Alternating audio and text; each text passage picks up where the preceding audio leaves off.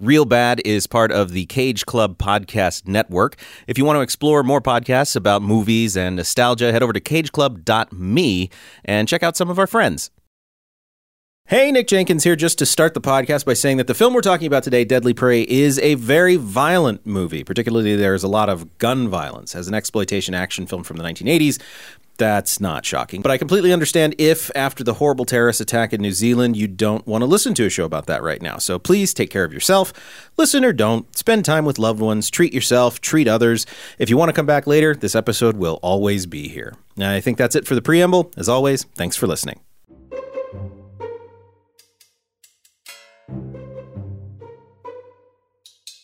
Hello and welcome to another episode of Real Bad, the podcast where we talk about real bad movies and why they want to hurt us. And uh, today, and fuck that up, goddamn. Supposed to say I'm your host, Nick Jenkins, and today I'm joined by three friends. First up, host of I Love It podcast and producer for Complexly, Matthew Gatos, Hi. producer for SciShow and SciShow Tangents. Yeah. Um, yes. Yes, Tuna. I'm not a producer, but I do work on those. you do work on those things. Yes, Tuna. Hi. Hi. How are you? I'm doing pretty all right. How are you? Oh, and I'm fine. I'm- Yeah. I was out sick yesterday, but I feel fine today. That's weird. I mean, that's kind of the goal. Yeah. I've never had that happen. When I get sick, I'm sick for a week. Ah. So, Congrats. Maybe I'm going to relapse. I don't know. We'll see. You're living the dream right now. Yeah, and of course, Everyone's Amy a Roberts producer today. Everyone's a producer today. Video maker, producer. You produce things. Yeah. Yeah. Totally. Sure. I, the, I'm not retitling you. I don't have that power. But yeah. Dang it. You're not our boss, to Nick. me, you're to me, you're just making stuff, I and am. that's what producers do. so, Hello. hello. How are you? I am I am well. How are you? I'm fine. That's good. I was talking to Tuna about how I was sick. yeah. I, I'm feeling better today, though. I was there. Yeah, me I remember this. You know, sometimes people need a little refresher. Anyway, today we are talking about one of the classic bad movies of all time. Is that true? Yes, it is. Deadly Prey has a huge cult following, um, and its uh, its sequel happened, I think, because a lot of the the the cult following got together uh, to make it happen. So we're not talking about the sequel. We were just talking about the first one, Deadly Prey, directed by David A. Pryor and starring Ted Pryor. Ted Pryor, of course, starring in this is the the most ripped brother you've ever seen. Like he is ripped in this movie. Danton! Yes, Danton. Just yell his name a hundred times throughout this episode. I do have a lot of questions about that, but we can get to that. later. About Oh. his name? yeah. Um, Okay. So so his first name's Mike, right? Yes. Okay. At points they call him Dan. They don't say the full last name. Dan is part of his last name, but not the full last name. A couple of times they call him Dan. At- Probably laziness. There's a Dan. yeah. That's what I'm thinking. Yeah. And then there are parts when he's screaming it where it sounds like dancing, like Ted dancing. and then there are also parts when he's screaming it where it sounds like Samson. And so I didn't know what his name was. well, we're going to talk about this. I think that has more to do with the sound mix. uh, Oh yeah. Which I'm So bad. curious to ask Tuna about because our la- last time we were on here, we were talking about a terribly sound mixed uh, movie, and this uh, I think is worse. But Yeah. it but was budget. But, yeah. something. It was something.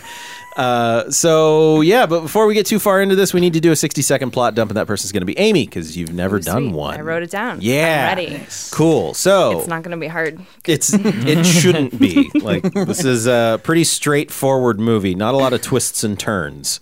All right. All right, 60 second plot dump for Deadly Prey in three, two, one. All right, a man named Hogan is training mercenaries by having them hunt uh, kidnapped human beings in the woods or the jungle. Um, they accidentally kidnap a super soldier previously trained by Hogan with an ambiguous name. Uh, I never knew what his name was, and uh, tried to hunt him, but instead he picks them off one by one, and then he escapes. But then he take his wife, and so he goes back, but he's wearing pants this time, and he teams up with an old army buddy, um, and everyone dies. Yeah, that's much. pretty much it. 30 seconds to go. Well done. Thank you. Can she store that up for like the next time she Oh. has to do and have a minute and a we should half? have a bank. Yeah. Next time you're here, you get a minute and a half. Yeah, the Sweet. next time we talk about a really convoluted movie. Yeah, this then I'm one gonna didn't take have a that whole 30. lot Yeah. going on. It didn't. Okay, so there was a subplot with his wife's father. Yeah. Kind of. Kind of. There's a scene or two with the the his wife's father Yeah. that barely goes anywhere. It doesn't. Best performance in the movie, though. He gives a great speech. I would disagree. My favorite performance in the movie, which we can talk about later as well, is uh, the, I call him Mr. Businessman. I don't know what his name is. Yeah, I think Mr. Businessman is also pretty good. Yeah. Interesting. The two people we're talking about are both uh, well-known actors. Like Oh, really? they're th- well, they were well. known So uh, the f- the father. Mm-hmm. Uh, is Cameron Mitchell, who is well known for exploitation films, but was a a big name actor in the fifties and 60s Mm-hmm. and uh, he was even uh, was it how to. I think he was he starred opposite how how to Marry a Millionaire with Lauren Bacall and uh, Marilyn Monroe. Uh, like and just good actor, like good solid actor. Uh, and then by the s- late '70s and through the '80s, he just appeared in schlocky exploitation movies, and um, you know, it, it very very strange, including one of the greatest of all time, which is Space Mutiny, where he was Captain Santa Claus. Oh, that's where. Uh, and then the other one's Troy Donahue. Troy Donahue was uh, a heartthrob in the 50s and 60s. He he's uh, I think his mom was an actor, and then he got into acting, or he was going to be in sales, but got into acting, and um, then again just had a drinking problem, drug problem, and I wound up in exploitation films again, just because that's where you could get quick paychecks. Uh, so kind of sad story for him. I don't think there was anything particularly sad about Cameron Mitchell. I think this is just where he ended up. But uh, Troy definitely had some problems. I But remember Troy Donahue from Greece. as for you, Troy Donahue. Yeah. Yeah. I just like saw his name and I was like, I know that name. and then I had to do some googling to be like, oh, it's the same guy. Yep. That's him. That's awesome. Yeah. I didn't know that. He was uh, so those two are the two heavy hitters. Troy Donahue being in one of the worst bad movies from the 80s called Omega Cop where it oh my god it's t- it's so bad I don't even think I would have it on this show because it's just boring. And it's like it's a karate movie where there's no karate. The best guy. So, like the opposite problem of this movie. kind of well because like yeah omega cop the the lead actor and the producer is a is ron marchini who is like a karate champion like he is no joke and he does no karate in the movie he just uses a gun and it's like Hmm. what are we doing okay. This That's so sad. yes it's so sad it's just unfortunate anyway so deadly prey i'm going to start talking about my feelings about this film because i think i'm alone but we'll see uh, I find this to be a wildly entertaining film. I I think everything from the music cues. They Music pan up cue. the music cue. yes.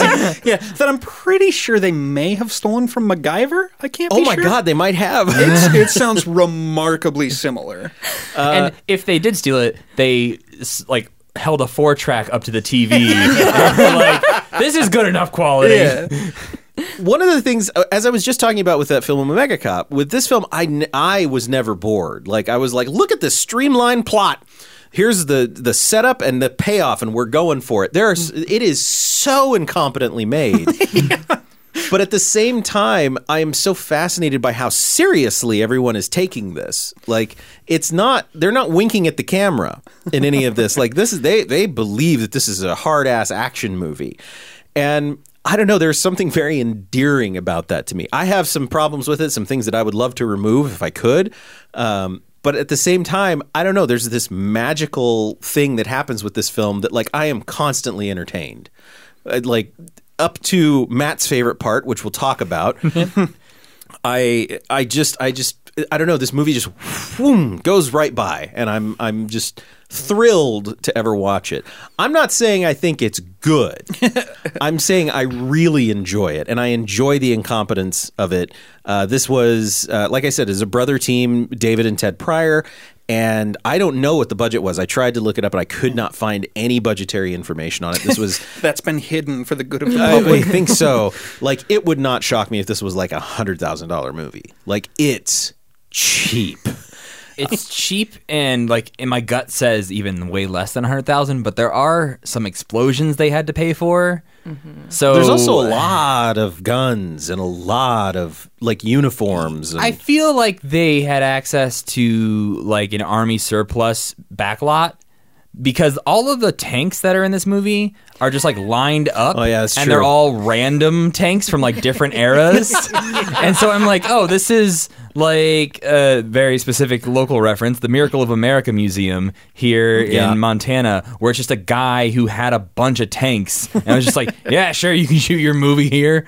That's and I've been on projects that have shot in places like that, and this looks very much like that. Yeah, It, it looks like a few dads were like, "Hey, want to make an army movie this weekend?"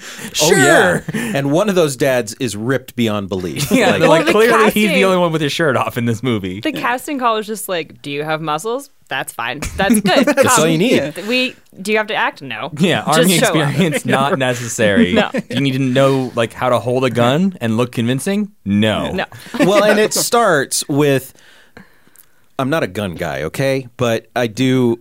I I grew up around guns, so uh, when they're cocking the guns at the beginning, there's this opening montage of them Woof. loading and cocking guns, and every time they cock the gun, a bullet gets spit out because that's what happens. And I'm like, why are you just wasting? It's like the opening credits of Batman and Robin. Yes, but Not as longer, charming. Not as charming, and it's just the same thing happening Yep. every time. It's like if the opening credits of Batman and Robin were just the bat nipples. Yep. Like just George Clooney's bat chest twelve times in a row, but with the same intensity building. I'm pretty sure a couple of clips they just reused. yes, I'm, pr- I think they did. Mm-hmm. I think they did. I think they absolutely did. But but god damn it, I love that. It's just hilarious to me and the seriousness with which they do it. And that poster, Matt's looking at the poster right now. That poster is awesome. there are a few posters for this movie, which one is surprising because who did they pay to make these? And two, there are varying degrees of intense. Well, this one, show this to everybody. This is It's- the like more like typical one, just the Okay, yeah, him yeah. and his, his little Right. jorts. It looks uh, like the you know on like when the Atari was out or like this first Yeah. Nintendo and Yes. it's like you have the action game where it's like oh here's this big beefy muscly man and then it's like Eight five bit. pixels yeah like, okay cool Yeah, it's like the I, I think the cover of Contra is Yes. like pretty much like that Deadly Prey Yeah. poster, and then you look at the game, you're like, well, I guess that's the same guy. right which is kind of the same experience with the movie where it's like yeah I mean that guy is there technically he's got the mullet. Yeah. He's got the knife sh- shoved into his belt. He did not decapitate anyone though. Yeah, there is a poster where he's holding Thornton's head, Yeah. like full head, and then there's another one that looks like Crocodile Dundee two poster. Oh my god, it does. where That's the he's one that's just on in Amazon. The city. He's just like standing in front of a skyscraper, and I'm like, yeah what when did this didn't occur? Like, there's no Lost be World honest Jurassic with you, Park though. two where they end up in the city at the end of it. I think that's a better movie. oh yeah, no. If you want to make a sequel to Deadly Prey and do Jurassic Park two and be like, this time we're in the concrete jungle, like sure, die. um, so anyway, I really enjoy it. I think it's a great example of a of an entertaining bad movie. But I don't think everyone agrees. And it's- Amy, let's start with you. Okay. There were parts of it that I did really enjoy. I did find the opening montage very amusing. Like I said, I think they reused some clips. I thought the music was hilarious. Every time that one music cue came in, I just started laughing. they just used it so many times. And, and inappropriate times. Yeah. Like and they, they pan up to him and he's being all covert in the in the tree and it's completely silent and they pan up and he's in the tree. so yeah, that all made me laugh. Um, I loved, I loved Mr. Businessman. Um, he, business, business, business. yes, he. I'm not paying you to kill people. I'm paying you to You put maybe train. Way things. too much performance into that. Yeah, he's, That's fair. I wrote that I thought he sounded like one of those computer-generated voices. It sounded like Yeah. they ADR'd him with a computer voice the whole time, and it reminded me of this game I used to play as a girl, um, American Girl Doll Premiere. Ooh. And you could write your own plays. I won't get into it too much. I did a lot of them, but it explains a lot about me. I don't know. This sounds like way better than the games I played. It was great, but you could like type up stuff, and the voice would be like, "Hello, yes, hello," Mm-hmm. and he sounded like one of those robot voices. I was like, "What is this? Did yeah, they he make sounds this like using the text to speech. Yes. the whole time?" um, you have to understand. I'm not paying you. To, it's weird. It was so like I wrote down that I thought that he got ADR'd with the robot voice, and then I was like, "It's the '80s, probably not, but maybe." Yeah.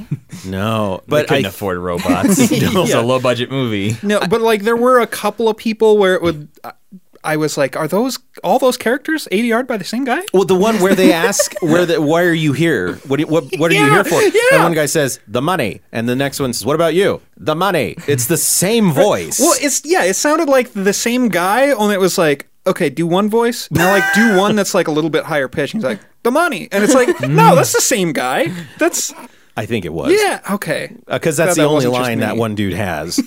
I like to think that this entire movie is dubbed by one person.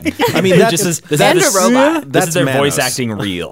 Manos, the Hands of Fate, is like two people maximum that does all of that. Anyway, sorry, continue. No, that's fine. um, yeah, so there, th- like, I liked that. Um, I was like, confused by a lot of things, Mm-hmm. and I, I, I will say I did find large swaths of it kind of boring Mm, okay. Uh, um, because it just was like, it was like, okay, he's slowly picking people off. I get it, but then that was the whole movie. it is the whole movie. and I kept waiting for like for there to be stakes, and I guess like the wife kind of added stakes, but In the most clumsy, awful way possible, Right. Yeah. the wife adds stakes. kind of yeah. And you like you don't know who he is. Like y- your intro shot to him, he's asleep on a waterbed. if you didn't already know it was the 80s, here's a waterbed. It's the most film school shot I've ever seen. it's like like I remember being in classes. I think this was be- even before I took your classes, Nick. But I remember being there and somebody was like, "Oh yeah, you can't have a shot of like an alarm clock or something like that." And I was like, "I don't really understand the logic behind that." Till years later and I'm like, "Oh, okay. That's why we were not allowed. Is because otherwise every single person would have that same terrible shot of like somebody laying in bed." because it, it, beco- it comes from a, a problem solving and storytelling uh, place you have to you know if- if you as a filmmaker are like okay i have to let people know what time of day it is where the person is and a little bit of who they are and i think a lot of us feel like the most who we are is when we wake up in the morning um, and so that's a lot of times storytelling that's what you get but that's why you see so it's kind of a crutch for people to just like here's an alarm clock they're waking up and it feels like you're starting the day with this character this main character Right. Here he And- is brushing his teeth, making coffee. Like, yeah exactly okay, and cool. taking out the church and so it's and getting Um, abducted. yes Just a typical Monday in the life of Mike Danton. Dancing, Samson. Danton is Mike Danton. Better in movie. samson That would have been amazing. deadly samson um, okay yeah a little bit boring yeah, I just think like I Well- kept waiting for something to happen, okay yeah that makes sense like a plot to Well, happen. it also like hits the same beats. Like it's the same. so for me, that's fine because I have the perfect a- attention span for that. Yeah. like I can watch all of these films and you know, be oh, is he going to make it? You know, so.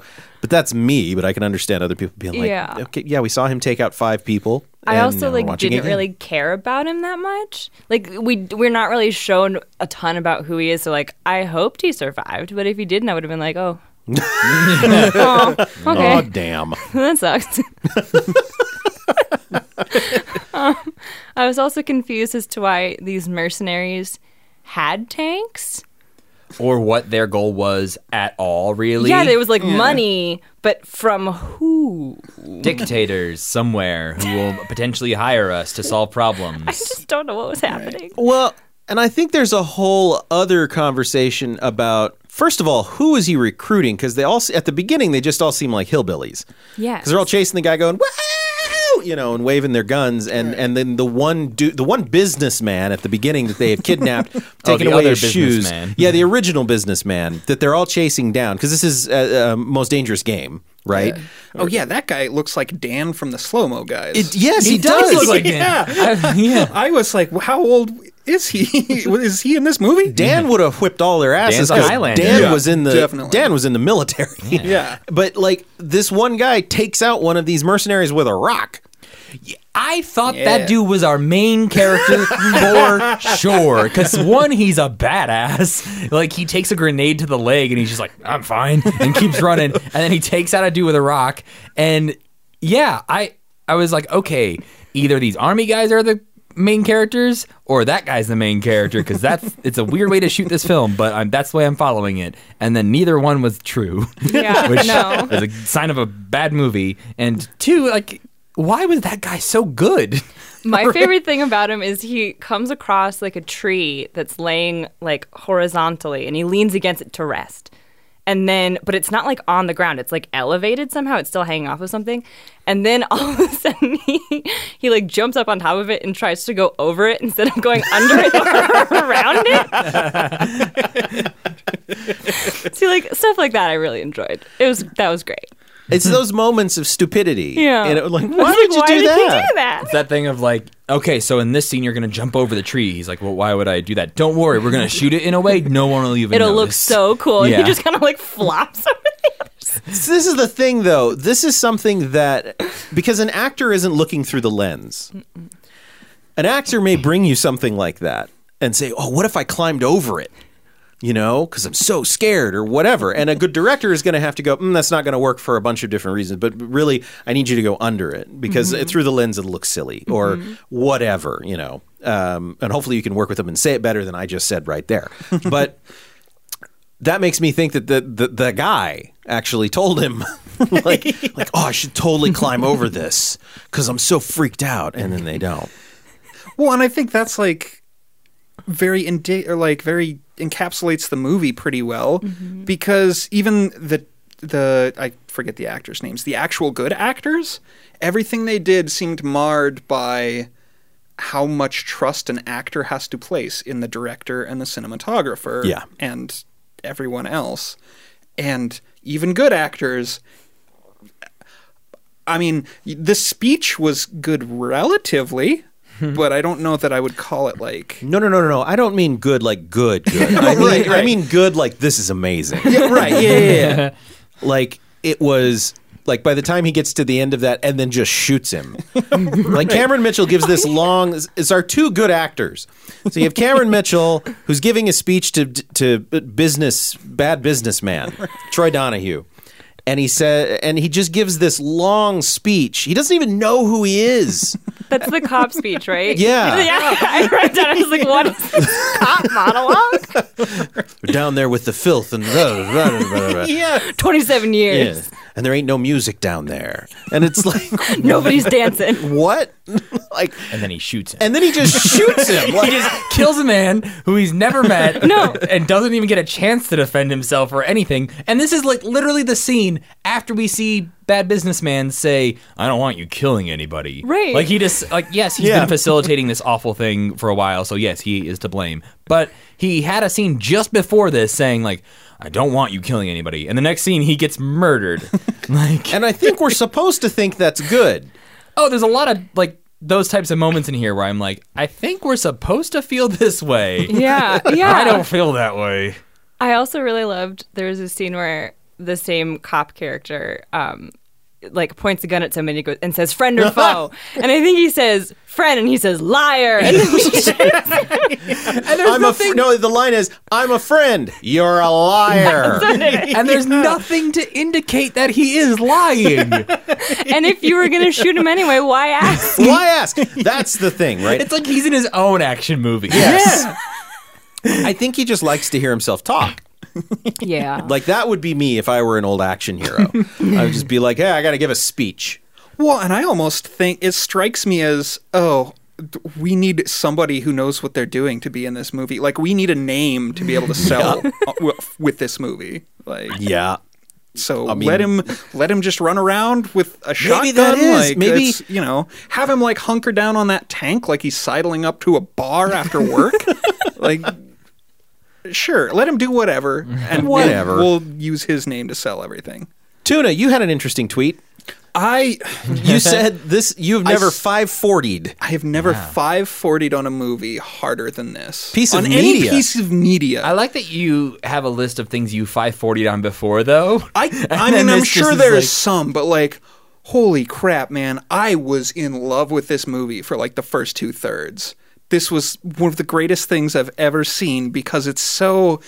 It's like I, at one point I started thinking like, oh, maybe I should have researched this first because it seems like if you had let a couple of 12 year olds win a contest to have their Yeah. script written. Yeah. And I was like, this is hilarious and off. Like everything is off. But but then like it gets made by the PAs from MacGyver. Like nobody Yeah. who actually did anything. But it like was they've made been just around to it the just right enough. of the set of MacGyver. Yeah, like just that cheesy '80s. Like let's yeah, let's throw in explosions and whatnot. And it Oil was- him up. Yeah. Here, let's just have a dude run around in his underwear with a knife for like 30 minutes.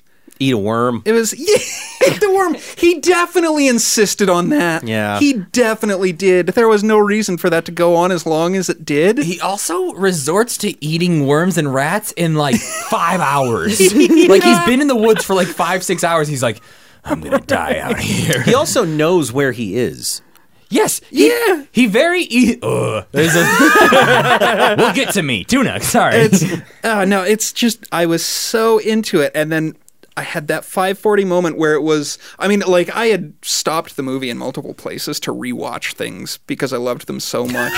where Hogan's sitting out there and like leaning up against a pole and like lamenting life, and he's like, "Those bastards, those stupid dumb." bastards it was hell, that's when i thought like a 12 year old wrote this like all of the one liners in this movie are amazing because they're not one liners but they're delivered like one liners Like they're really supposed to. yeah everybody's acting like this is well written like everybody's just giving it their all In but that it's same nonsense scene. Oh, it's so good that scene because he's just talking and there's his, his companion lady is standing next to him, and she says at one point he went through our men like they were toy soldiers, and I'm like, oh, the writer definitely thought like he like wrote that line and like sat back like. Yes.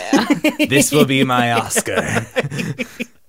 And oh, I just loved every minute of it. And then we got to the scene where they go to kidnap his wife, and that was the funniest thing I had ever seen where it's like this 10 15 second shot of like a door that's not closed very well but like like you can kind of see through the crack where the door isn't Yeah. meeting the jam and like it's wiggling real hard like clearly somebody's trying to get in for way too long on this shot and then it cuts to a shot of the wife like deer in the headlights and then a split second later she just like does this big Mm-hmm. wiggle and like two deer in the headlights and it was the most like weirdly overacted thing i'd ever seen and then the next scene of the movie just completely destroyed everything and i enjoyed everything less because of it i don't even want to talk about No, it You go I, next. yeah, I mean that's, the thing that I would like to remove. that's that that scene just completely obliterated any enjoyment i had I mean, so it was like that's the 540 is because it Yeah. just didn't turn me 180. It was like I went from the funniest thing I'd ever seen in my life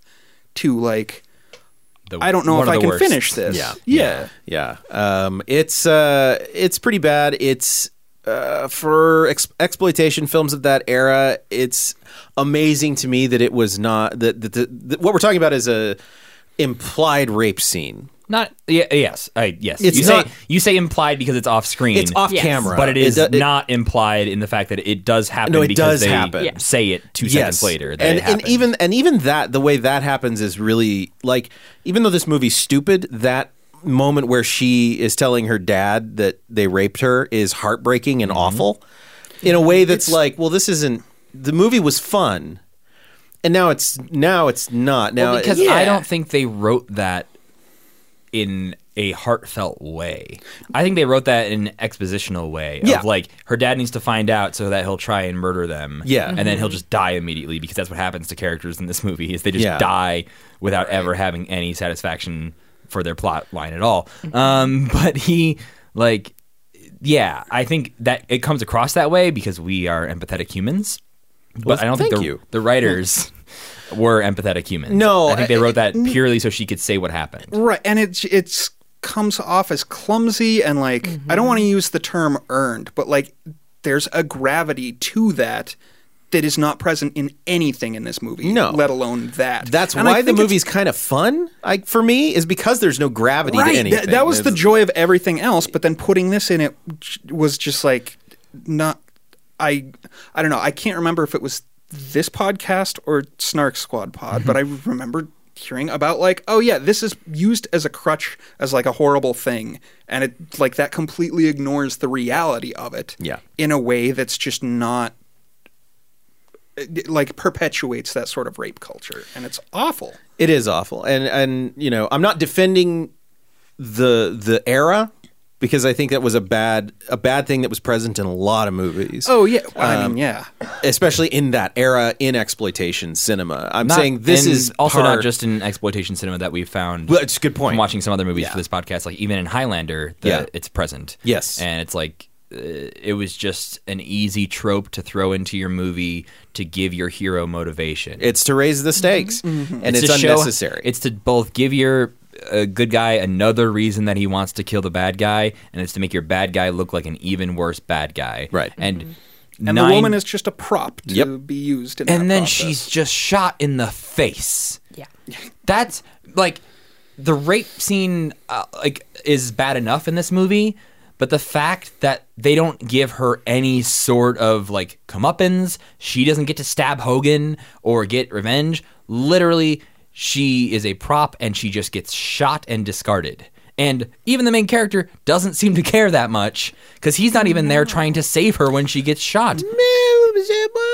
She- he's he's trying to get there. Yeah, he seems real lost for a guy who's like run through the jungle for 12 hours and been stalking every other human, but he can't run to the one man who's yelling out his name repeatedly.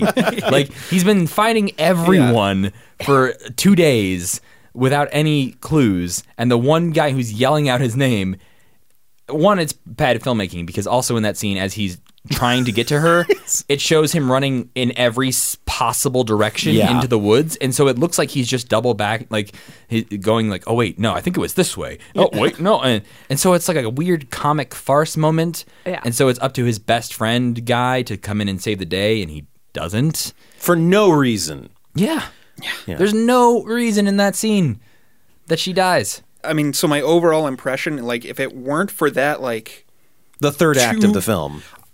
even like, I mean, because there's a lot of like relics of that era, and it's like, okay, I can look past, not look past, but like, I can deal with a lot of stuff. But like, the two minutes around that was just like two bridges too far, and I could not. If Sure. it weren't for those two minutes, this would have made it onto my like. I'm showing this to people. Like Hmm. Yeah. this is a regularly. I'm busting this out when people when I find out they haven't seen it. Right. It's like even down to the like I don't know if it I don't think it was just me, but the Prime, the Amazon Prime version of it had artifacts from the VHS. Oh, it had so many Like, glitches. There was like there was it was so ridiculously like 80s. Oh, that- yeah. Mm-hmm. And I was so into it right up until then. Yeah. I think that's true for most people that watch this. If they're enjoying it at all, it's that moment where you go, oh, okay, well, this Yup. is no longer. This is no longer fun, and I don't mean to say that in a way of like, "Don't take my fun away," you know, by this horrible thing. No, it's and it's awful, and it's it makes you feel bad. But it is like that is the moment when the movie turns and just becomes Yes. a different weird movie. Yes. It does conclude though with your favorite part, Matt. My favorite part of the whole movie. Yes. Yes. It and it So so before we get there Yeah. though, tell us about your Yeah. experience with this movie. I mean, pretty much the same. I think uh, pretty similar to you guys of just like I did find it. l- I, I think I'm more on Amy's side than on Tuna's side, where I found it largely boring. Just most of it. I was into maybe the first 10, 15 minutes of like, okay, I kind of see what this could be. Like it's just dumb. Like you said, like two kids playing with action figures and just like smashing Yeah. them together and be Oh, like, yeah. no, oh, my name's Mike Denton. I'm going to beat up your, your army man. And that's kind of what it feels like. And it just, like, yeah, for one, e- any sort of liking I had for the film immediately went away with that scene as well. Um, and from then on, I had a really hard time paying attention. As much as I was already kind of bored by it for the, like the repeated plot structure of like, okay, so he left, and then he's gonna come back and do the same thing. But now we he's didn't got a mention that. friend. There's at one point in he he gets out of being tied up and he just walks home. So this this is one of my biggest gripes with the whole thing is the geography of this because they lay it out very clearly when they say like where are we and he's like 75 miles southeast of Los Angeles and I'm like that's very specific. So still Los Angeles actually. yeah. uh, and we do have to pay travel days because this is outside of the 30 mile Yeah. zone. So but it was that alone was like okay don't need to be that specific i guess you just say somewhere outside los angeles that would work yeah. It would have also fixed the problem. it would also fix the problem that he just apparently walks quickly Yeah. from one to the next and uh, yeah because there's a couple of problems with the geography where they go and they kidnap his wife and then that's around the same time he's escaping Yeah. and so he gets back home and she's no longer there but the the accomplice the woman accomplice of hogan's is there waiting for him because they knew he escaped i guess and they also knew exactly when he would arrive because the moment he gets there the phone rings and she's like it's for you No, they were calling every two minutes. It's the only explanation. They're like, Is it Hey, there yet? Tim, No. he's not here yet. Try again. All right. Um, but that scene in particular, because I he walked there. Uh, br- I, I guess he Yeah. must have walked home. Whatever. He gets on the phone with Hogan and he's like, "We have your wife. Meet me tomorrow morning or something like that." He's like, "Where?" It's like. Well, if I had to guess, Mike, Where do you think? probably where you were Right. just kidnapped. Yeah, that back Um, Um, lot with all the tanks. Yeah. the place where they have all the weapons. Yeah, and but, but Hogan says like, "Oh, she'll bring you the lady whose name I can't remember." Like, oh, Did she will have a name? Yeah, he, She has a camo diaper, so hopefully. Oh, but he he says like, You don't oh, want to mix those up. he says she'll bring you here, and he's like, "Oh, all right, whatever, whatever," and then he shoots her A think- lot of times. Yeah, I Like- think Like in the face, for no presumably. real reason. He shoots her. I mean, What reason? she is one of the bad guys, Yes, and he is very angry. He's also killed several of them. Yeah. prior to he this, has if I remember correctly. the ones with guns trying to kill Yeah. him. Uh, two, she apparently only kn- is the only person who knows the way that he where he needs to go. Well, no, he Well, yeah, walked he just home. walked back. Yeah. but he didn't know that apparently. he asks where they were supposed to meet. So if they were like, "Oh, the Burger King on Fifth, like Yeah. that he wouldn't have known that. Instead, he's just like, I guess I'll go back to where I was. She's probably there. I could have Right. assumed that. Yeah. But just, uh, I feel like cause and effect maybe didn't doesn't set in for 12 year olds quite yet. Yeah, No. I think Mike Danton is a very dumb man. Yeah. and Oh no, I agree. I think it's interesting because I think the the uh, I think his wife is played to be a little dumb because she's way smarter than him. well, yes, but like in the conversation she's having with her father, the way he's getting information out of her, he's like he's talking to, To a child. To Yeah. a child. Because she says something about the license plate, and he's like, "Are you sure, honey? Yeah. The Are you whole sure that was movie. it?" The She's whole treated movie, like a yeah. child. The that whole movie. entire scene, like, was that necessary? Like, No. trying to figure I out will answer that to numbers. like, what was going on? It would have been necessary had it led to anything ever. But the problem with the so-called subplot that we mentioned earlier with uh, his wife and the dad is like it's set up. It's like a scene dropped in the middle of Mike being kidnapped, and it's those two talking about like, okay, so did you see the license plate? See who did it? You did. Cool. I've got friends in the, on the force. I used to be a cop. I'm gonna go talk to them and get this figured out. And so I was like, okay, I didn't love that scene, but if eventually he and some cops show up at this Right. camp and there's like a gunfight, a battle or whatever, sh- Yeah. sure, it Yeah. worked. He went to his friends on the force, they figured it out. But apparently he just didn't do that and decided, I can take care of this on my own and just go shoot one guy who re- wasn't really even directly involved and then dies. Also, how does he find them? With the partial license plate, he's just like he has a smeller for it. He's like, I, I can smell the car. I'm just And- gonna follow my nose. Like, And how his did he plan find them? was to just go, I'm going to go lay on the street until one of them hopefully drives by. I forgot about that. Yeah. and they'll drive I was by. so confused. And these murderous mercenaries will be empathetic enough to stop and make sure I'm okay, Mm-hmm. and then I'll shoot him. Yep. That was his whole plan. that was his whole Yeah. plan. and then he dies immediately after that. Yes, he does. He takes out two of them. My point there was though that I think that Danton is just as dumb as her, if not dumber. Like his his. No one in this movie is smart. I'm trying to think of a smart. That was also part of my character. problem. Is like everyone made the worst decision at all times. Like the only times we see, uh, ag- going back to your MacGyver theory, the only time we see some smartness from Mike Danton is when he's like setting up traps in the jungle because he like booby traps the entire jungle. The apparently. entire, like, no square foot unturned. But Yeah. the first, like, in the first sort of half hour, 40 minutes of the movie, he does some traps that we don't see him set up, but apparently he sets them up in like five minutes because he like just runs away. And the next thing we see is like he's in the ground. Like he's Yeah. underground just grabbing people. There was one point. There was the first one where he's like in like a little, and it's like okay, maybe that was a hole. But there's one later in the second half where he's like in a dugout trench with like a woven thing on top Yeah. Mm-hmm. of him, It's and also the physics of those traps. Like The physics they- of everything in this movie. I- the grenades are apparently either really powerful or not powerful because some people like get hit with a grenade and they run Nothing. away, Yeah, and nothing. then other people get hit with grenades and we never see them again. well, no, Danton gets hit with a grenade and kind of falls down. yeah, Right. It's And the, that's the it. same guy like at the, the beginning of the movie who got hit with a grenade and then just kept Yeah, and running was away. But there's lots of the bad guy soldiers who get hit with grenades and Well, just stay down. The one in the, the tent, His head was on a grenade to be fair. but, but it, when they turn around, the explosion is like huge. yeah, I mean, it's again my theory that this was written by twelve-year-olds is it it's it's all of that. There's no sense of conflict or pacing or what is the purpose of Yeah. this happening. It's all oh, he's a badass action guy. Here, just say some stuff, and then he can do some action things again.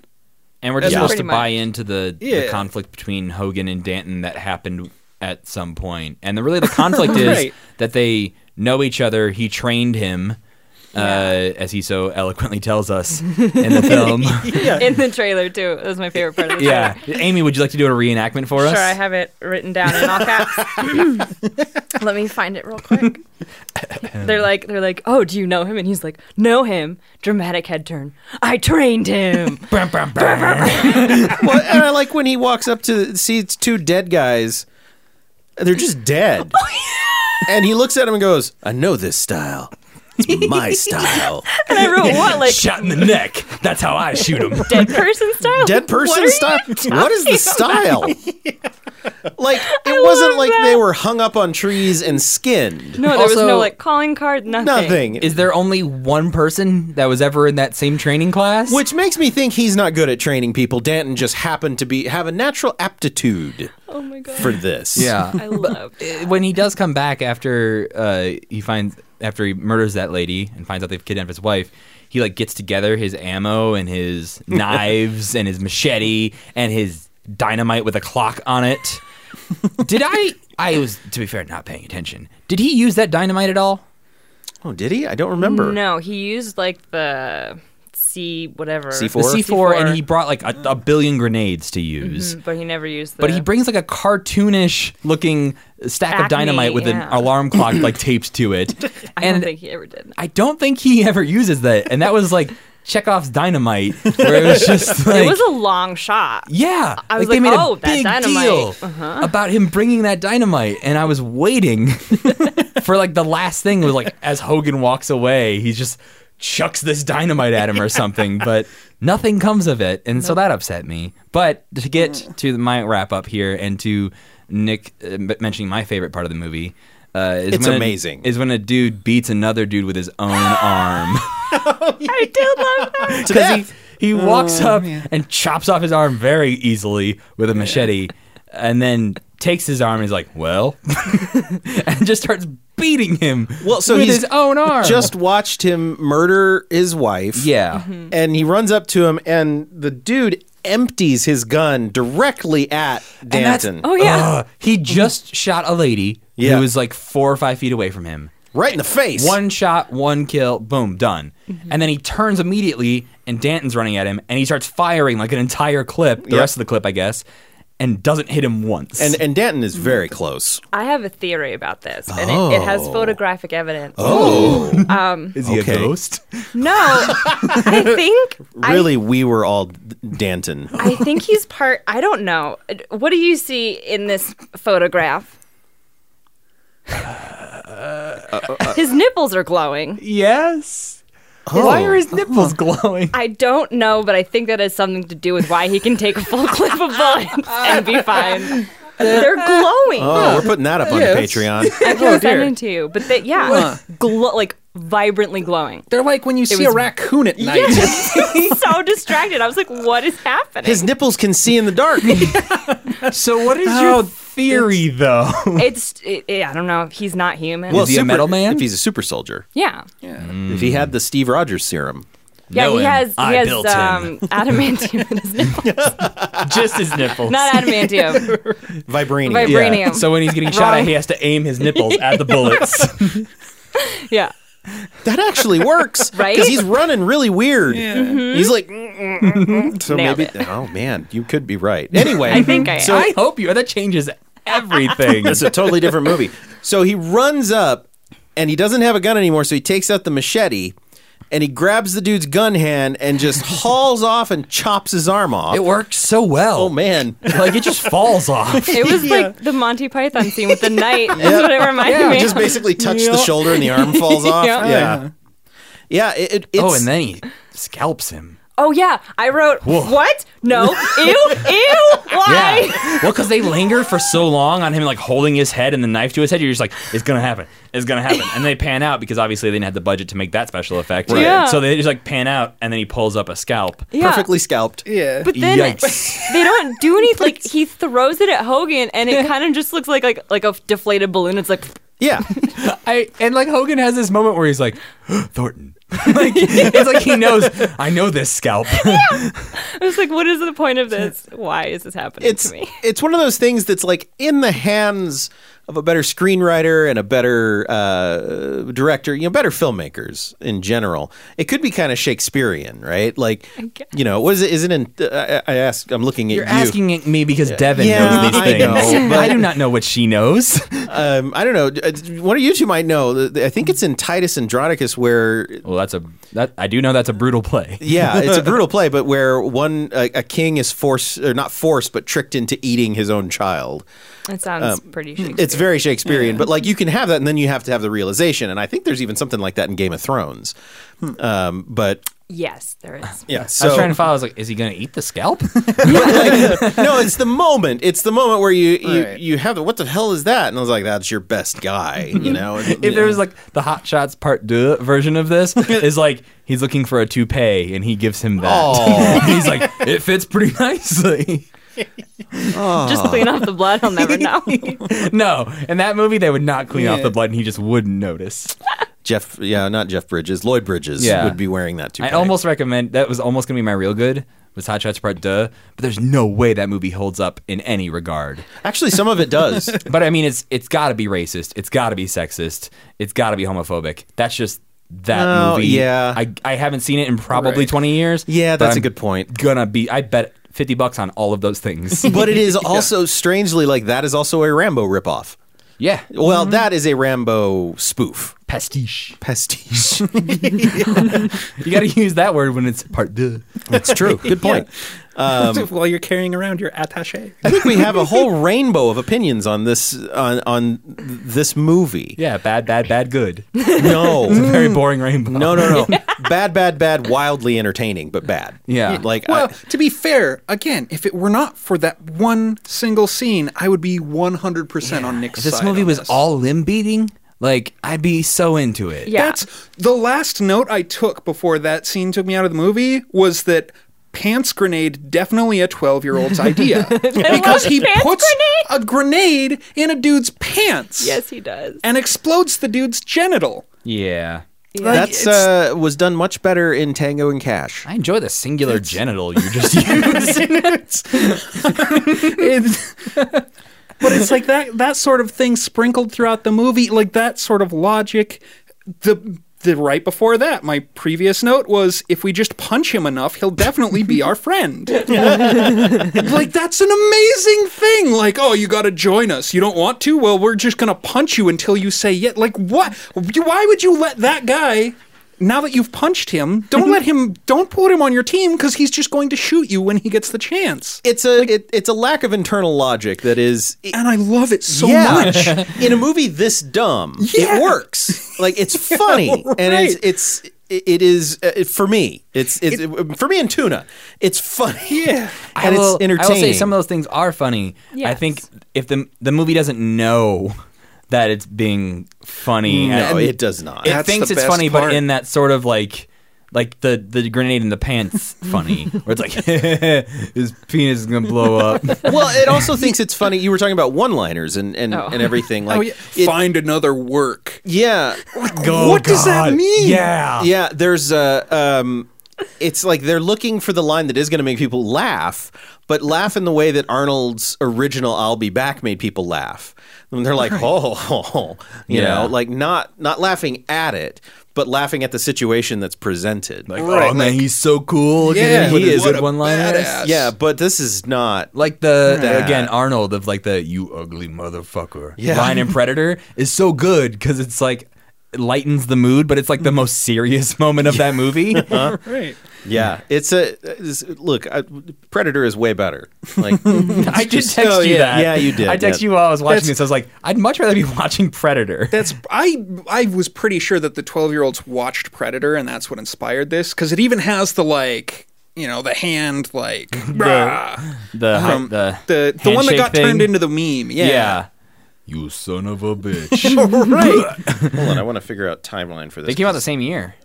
Uh, ooh, I don't Did they? I thought Predator was like 81 or something. No, no, no. Predator's No? 87. Oh, okay. Was it like over a weekend? They decided like, It hey, could Predator just be. came out. We should make our movie. No, but I mean it's it's that exact it's the exact same shot, but like if you didn't know what you were doing trying to recreate it. Yeah. Like like th- I think that's the main thing that I love about this movie is it looks like something I would make. It di- it feels like it I think like you the should fact that give they yourself tell some more you credit, dude. I've seen stuff you've made. Okay, it yeah. would look better now than this. I'm okay. probably better, but like when I was at my like most go getness, like yeah, let's make some movies. Like this is the exact kind of thing. this is the that I movie you would make with your friends when you have a Sony Handycam in high school. Well, this reminded me a lot of um, I used to work for a student film festival, and um, Oh my. we got a lot of movies that the alarm clock scene was one of the things we would do when we were pre-screening. nope. yep.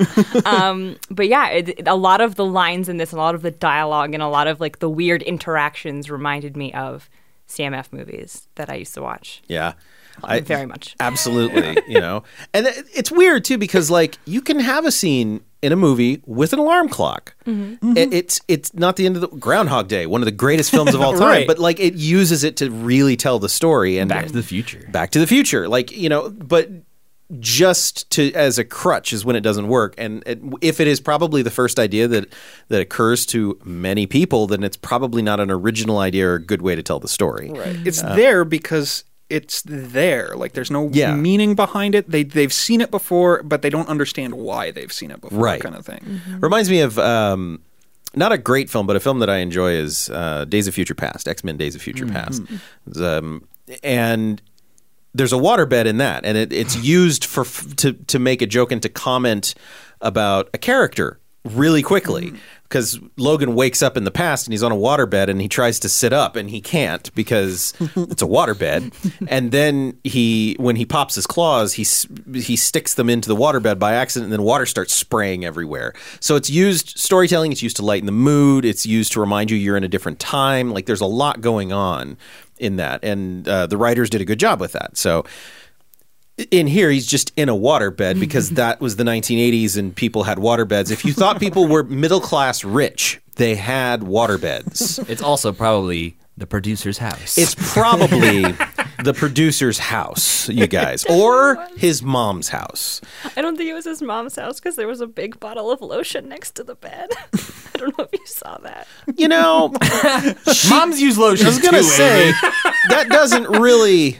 That's true. It could I go take either it back. way. I take Yeah. it back. You're right. Well, at this point, I would like to move on to how we would each fix this, um, if we could. Uh, Mine's simple.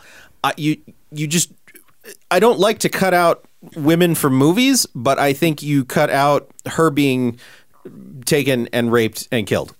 I don't think you touch anything else in this movie because it is perfect.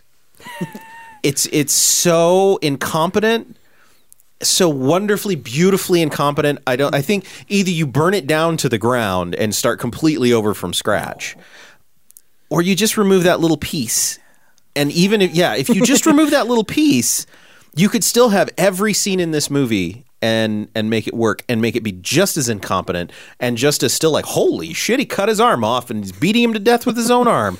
So yeah, that's that's it for me. Tuna, what do you think? That's all basically exactly mine.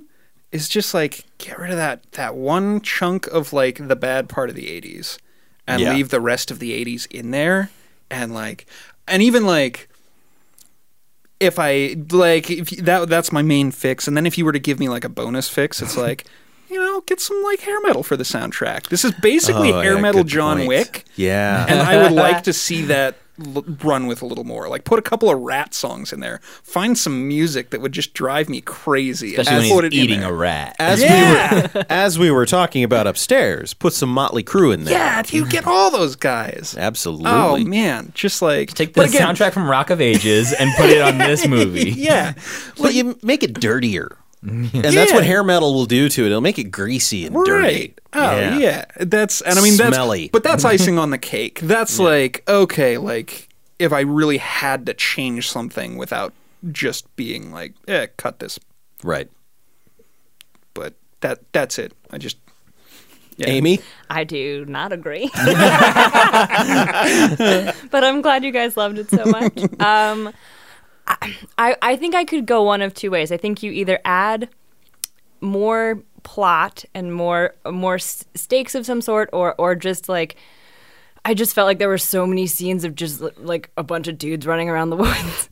um, so I would I would either add add some plot, or I also think you could add more of like the cutting off the arm and using it because I really did enjoy I s- enjoyed stuff like that. I just didn't feel like there was enough of it. That's fair. Hmm. So I feel don't like- disagree with you. Yeah. There's only so many arms in the world, Amy. Yeah. Well, it doesn't have to be all arms, but you know, there's there's some things you could do that are just like bonkers, like insanity, fun, um, and then it doesn't really need a plot because it can just be like weird ways to take people out in the jungle, I guess.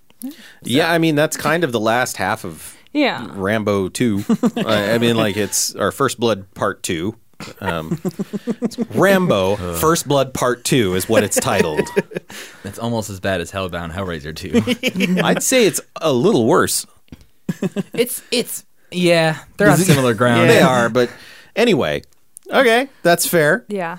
Matt, This might be my weirdest fix. this ever. might be your weirdest This fix. might be my weirdest fix. I like it. I like. I sound like those hillbillies who pop up in this movie that we don't talk about. at California all. hillbillies, yeah. Oh, that was another thing that upset me so much. How long has this been going on? It's- How is this the first time they've seen it? Well, also they seem it's like a village, like the movie The Village, like M Night Shyamalan situation, where they seem to be like right outside of where all of this weird stuff is happening. They just like work on a farm next to where the mercenaries are practicing, and they just see this guy and they're like, "What are you doing out here?" And if I was him, I'd be like, "Help me." Yes. please show me how to get back to your house. I have to call the cops. But what he does is just runs away, and I'm like, they know where civilization is. You don't really they know, where, you are. pants are. yeah. that was another thing that made me upset. Out of all the men he killed, why didn't he steal any of their pants? Or shoes. Or yeah, Yes. Also, those are not the pants that he was kidnapped in. it's very. So I don't- they- yeah. They gave him those pants? Gave him those They were like, oh, we're gonna kidnap you and then embarrass you by putting you in Daisy Dukes. they they took all of his clothes and gave him those because those are not the pants he was wearing. He didn't go out to take the garbage out in Daisy Dukes. no. That's weird. yes. Very Because they didn't do it to the businessman at the beginning. They shredded his. Oh, maybe they tried to shred it and they shredded too much. Speaking of shredded clothes, Maybe. here comes my fix. Oh, God. Okay.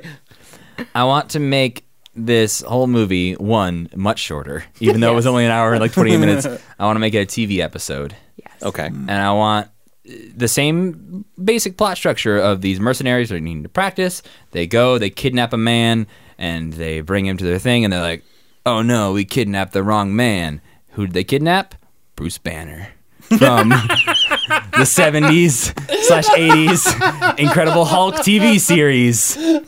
And now they're stuck in the jungle with a Hulk. Oh my God, that's amazing. All right, Yeah. that's a real good fix, dude. Right? Yeah. Damn. Part of that was Oh, just like, this doesn't really make sense as far as like fixing a movie goes. But if like I don't know if there's an, a most dangerous game episode of the Incredible Hulk Oh, TV I bet series. there is. probably, but. I want to see that version of this where they kidnap this guy and he's like, "You really shouldn't be beating me up or whatever. That you wouldn't like me when I'm angry, kind of thing." And they're like, "Bah, this punk, well, just run!" And the next thing they know, they're be- they're being hunted by a Hulk in the woods. Oh my god. That's I amazing. love And this. My Yeah. favorite part is that it sticks with that theme of like, what would a twelve-year-old come up with? Yeah. if you Yes. told them like, Yeah. make Oh, something. I want to keep most of this movie Yeah. the same. Like Yeah. obviously the Oh, terrible stuff we man. talked about, you can take all that the the wife, the dad, they don't need to be in the movie at all, but just replace Danton with a Hulk and you got a better thing. I, you know what? I Hulk think with a for mullet. for, for non Sam episodes, I think would a Hulk fix this movie? Ooh, is also if the a main good- character was Bruce Banner instead of who they are with and that absolutely. Yeah. I, I would be way more interested in this movie if this were a Hulk movie. Oh, yeah. or or even a Hulk episode. That would be amazing. Well, plus we'd have that like one up on the bad Yeah. guys, Uh-huh. where it's like we we I, you know what? Keep the alarm clock scene for Mm. all I care. Like we have Bruce Banner like waking up and we're like, hey, it's our old friend Bruce. Like we already know him. Right. It's fine. It's not an introduction scene. And he like goes to take out the garbage, and then we see these guys kidnap him, and we know who Bruce Banner is. We know what's gonna happen, but these guys have no idea. And Yeah. So uh, Oh, yeah. yeah. It That'd would be fix so fun.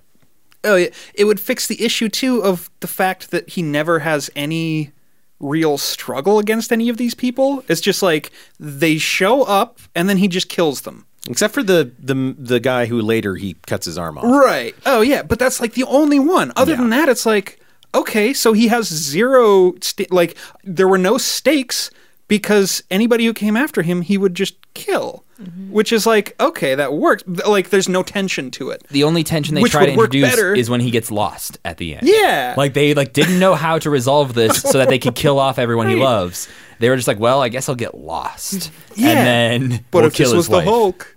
Indeed. then it's like, oh yeah, of course the Hulk is going to smash these goobers. And I Like, just love seeing these goobers, as you so eloquently put it, uh, these goobers, and then you see a long shot of the forest shaking as the Hulk is coming for them.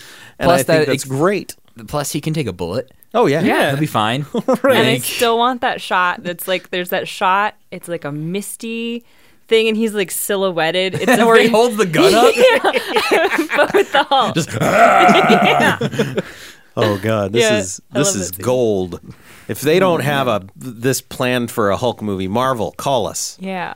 This would be am- amazing. Or just a short film, a Marvel short where where Bruce Banner is kidnapped. Hell yeah! It's just called like Bruce's Saturday. and he shows up back to like Avengers building on Monday. They're like, "How was your weekend, Bruce?" He's like, "Yeah, it's all right." I got kind of a headache. I don't know. Yeah. Well, those are all great. I took a trip. Where? 75 miles southeast of Los Angeles. It's pretty specific. um, okay, well, at this point, we need to rate this thing, and each of us has our own rating system. Mine is what Star Wars movie is it? And uh, for me, this is Return of the Jedi. It, it- it's it's not great. It, it's it, and it sometimes it's even bad. But I get the same feelings from it. There is just these moments like the speeder bike chase. I'm so happy about. I still love the Ewoks. Like I, they're just it's funny when the one speeder bike the chase kicks ass. speeder bike chase is amazing. Yeah. Uh, the the fight on Jabba's barge, like that's amazing too. Like it's all it's all there's really cool stuff, but there's also a whole lot of nothing in that movie. Like the scene where Luke and Leia are talking on Endor, which is one of the worst things that's ever been in a Star Wars movie. I don't even remember it. Are you Uh, Yeah. talking about, like, the, somehow I've always known. Yes. That scene? Yeah. Yeah. it's not great.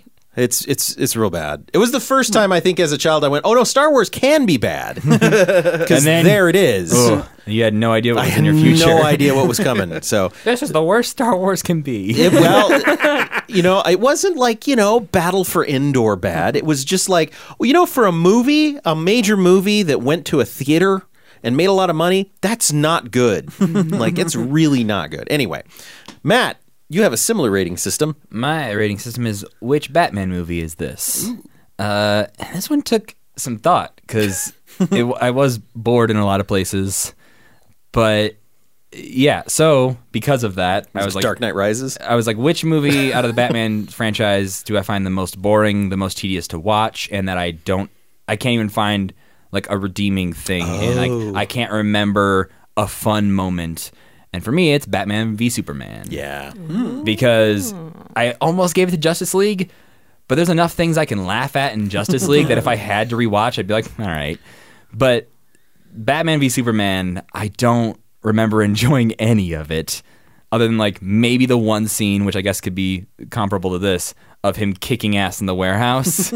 like maybe uh, a few of the scenes of him kicking ass in this movie, I'm like, yeah, that was all right. So. This is Batman v Superman. I feel like that's a everybody. really good analog. Yeah, it's just Yeah. uh, it's so bad. I did like that warehouse scene though. Yeah, right. Yeah. I just wish he wasn't murdering everyone. Anyway, especially right afterwards when he murders everyone with a car. with machine guns. Anyway, Tuna, what's your rating system? Uh, my rating system is what food it reminds me of. Mm. Uh, in this case, I don't remember the brand name or if there's like a certain thing. Like, do you remember the circus animals or something? Yeah. Or like, but not like not like just plain cookies. It's the little cookies, and they've got like white and pink frosting. Yeah. Oh, and, like the frosted animal sprinkles. crackers, yeah. Yeah. Yeah. It's like it's like those. There's no nutritional value to it. No. Um, and It's just like, carbohydrates, it's- that's it. yeah, it's just like sugary, kind of a guilty pleasure. Except two thirds of the way through the bag, you pull out a bloody human ear. and like those cookies were real fucking good right up until you pulled that ear out, and then it's like, well, definitely not eating the rest of the bag. I'm kind of wondering about the part of the bag that I ate while I was still enjoying it, but what's done is done. So An ear, huh? I'm just, uh, yes, just like the grossest ear. Uh, I like that a lot. Yeah. okay. Amy, what's your We're losing Amy. I'm just gonna slide down the couch and make my exit. Um, my rating system is which Netflix Christmas movie is. Oh yeah. Oh yeah. So I've decided uh, that this one is Christmas Inheritance. Okay. You're welcome. Don't know what that means, but all right. To someone out there that was like, "Oh, dead on, perfect." Probably like, "Oh no, don't watch Deadly Prey." yeah, Excellent. Well, finally, we have our segment, which is called Real Good, where we recommend something real good for you to check out. Uh, Tuna, what's your real good? Uh, I struggled with this one a little bit. Um, I started out. My starting point with the music was pretty much anything from the first couple of seasons of MacGyver, because it was like, oh, it's like cheesy, low budgetish '80s with like, but with better writing and like that. But then I thought, oh, I should probably pick like a specific episode, and then I started going through them, and I'm like, okay, MacGyver was definitely probably fairly progressive for the '80s, but that is not Not s- progressive for anymore. No, it's not saying much. Yeah, so I'm like, I don't know if I can recommend any of these. Um, because, man, there's just the 80s were weird. Yeah, they were. But eventually I settled on uh, Mad Max 2 or Road Warrior, depending on where you're at. Just The 'cause it was actual like, title is Mad Max 2, The Better, which is not the case usually. The better title is just The Road Warrior. yeah, Yeah. But, like, you know, decent action movie, like, still 80s and kind of goofy, like. Yeah. you know, not as good as Fury Road, but but for a cheesy '80s Was, movie, It was the best Mad Max Yes. movie until Fury Road. right? Yeah, yeah, yeah. Absolutely. Yeah. All right. Cool. Amy, what's your real good? Um, okay, so initially I was gonna go with Die Hard because Bare feet. bare feet, you got a guy picking off people, and it's just like I much, would have much rather just watched Die Hard. It kind of made me want to watch Die Hard. I haven't seen it in a long time. um, it's still great. Yeah, I'm very. I, I think I'm gonna add it to my queue. Yeah. for for this coming weekend. Um, but then I then I was like, I, you know, I also wanted a little bit of levity, and I think Die Hard has some levity, but it's also very violent still.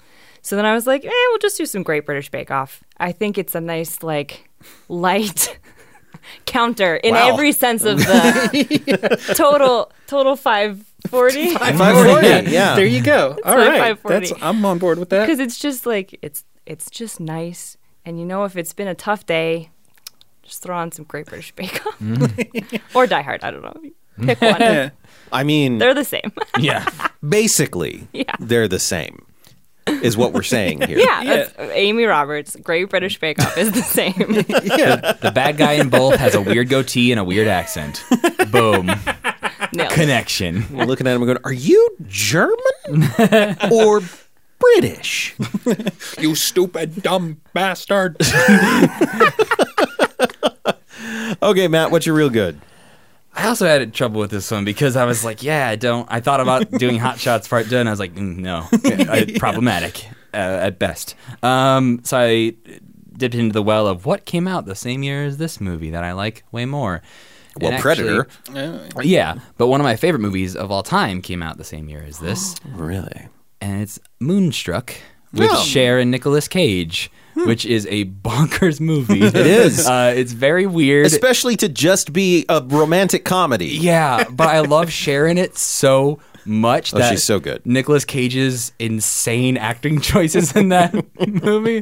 They took my hand. Are so good. and you just yeah, you got to watch Moonstruck at least once in your life. If you don't like it, I'll understand. But I feel like you got to watch it and give it a shot. I've never seen it. I have a question. Yeah. I have a lot of questions. Yeah, that's But fair. I'll just ask one real quick. Are Cher and Nicolas Cage in love in this film? Are No. they the romantic? They they are the, yeah Oh boy. they are And Okay.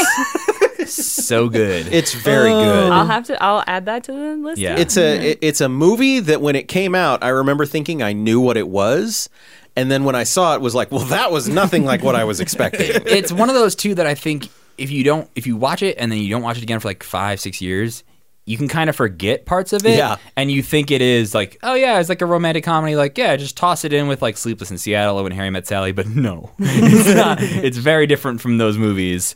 But it is it is charming. It is very funny in parts, and the whole the whole cast is great. Yeah. not just Sharon Nicholas Cage. No, it's a but- wonderful cast. yeah. And- I particularly like Olympia Dukakis in it. I- yeah, she's it's wonderful. so good. Like the whole family dynamic is great. Like, It's so good. Yeah, you should see. You should check out Moonstruck. It's it's it's quite good. Um, all right. Well, my real good uh, Matt actually kind of gave me this idea to look for this this movie. Deadly Prey is basically most dangerous game, uh, where man hunts man type thing, and I wanted to try to figure out if there was a science fiction version of that.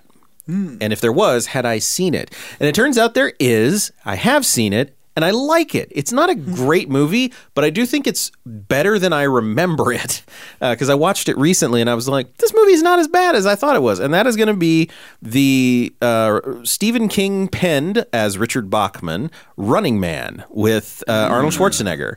And like, it's bizarre to me how prophetic science fiction can be, especially when you're dealing with someone who is smart like Stephen King. Uh, it's about a game show where they take prisoners, they take people who are on death row, and say, if you can survive this with all of these professional killers out to get you, you win your freedom. And it's televised and everybody watches it. It's like Family Feud, um, except very violent, and uh, and everybody makes bets on all of the the players. And it's uh, it is it's like the sci-fi version of the most dangerous game and I really like it. So check it out. Also, it's like that was peak Arnold, man. you had Predator, you, you- Terminator, Predator, Running Man, Terminator 2, Conan in there. Just like, man, the 80s were, he had to be just living the life Yeah. in the 80s. So Then he had to slum it and become governor of a state. I just well, had that's his punishment for Last Action Hero, I guess. Whoa! shots fired. Oh, We're about to fight, Tuna. All right, Matt, you have a podcast. I do. Where can people find you? Anywhere podcasts are. It's called I Love It. Uh, the recent episode was with Nick talking about Mystery Science Theater 3000. Upcoming episode is with Sari Riley talking about fencing. Fuck yeah. Yeah, it's gonna be fun. Uh, so yeah, check that out. You can find it now at iloveitpodcast.com. Oh, Yeah, look at that. Got an official website. You got a web WHTTP. Yeah, backslash colon AOL keyword. I love it. Tuna, where can people find you? uh, either at SciShow, I do SciShow Tangents, or I've got my own personal project called Soviet Fourth Grader at s4gband.bandcamp.com. Excellent. And Amy, where can people find you? Also at SciShow. I looked up my Twitter for you, Nick, because I didn't have it last time. Oh, wow. So my Twitter and my Instagram are both the same. It is not yet the POTUS. Um, I, That's ambitious. it's a very old. I mean, I, that's why I didn't remember it because it's very old, and I don't know why. I think I was watching a lot of West Wing, and it was like a joke that I had at some point that I no longer remember, so it doesn't make any sense. uh, I'm not running for president uh, now or ever. Yet. So true, Yet. not Yeah. yet. You, you don't know. I don't, I guess. But yeah, I, I, I don't know where it came from, but it's my Twitter handle. Excellent. Okay. All right. Well, if you would like to find us or follow us, you can follow us on Instagram and Twitter at Real Bad Pod. Uh, a real big thanks to Black Duck Studios, I Love It Podcast, Candace, and Sarah Caroline for supporting us on Patreon. If you'd like to support what we do here, you can go to patreon.com slash realbad and chip in a buck or two. Real Bad is part of the Cage Club Podcast Network. You can go to cageclub.me and check out podcasts like X's for Podcasts, where hosts Nico, Jonah, Kevo, and Kyle, and more, of course, because it's Cage Club and we all shuffle in and out. Uh, they wade through the waters of Marvel's Merry Mutants, starting with giant sized X Men number one. Join us next week for more painful movies, but until then, this has been Real Bad.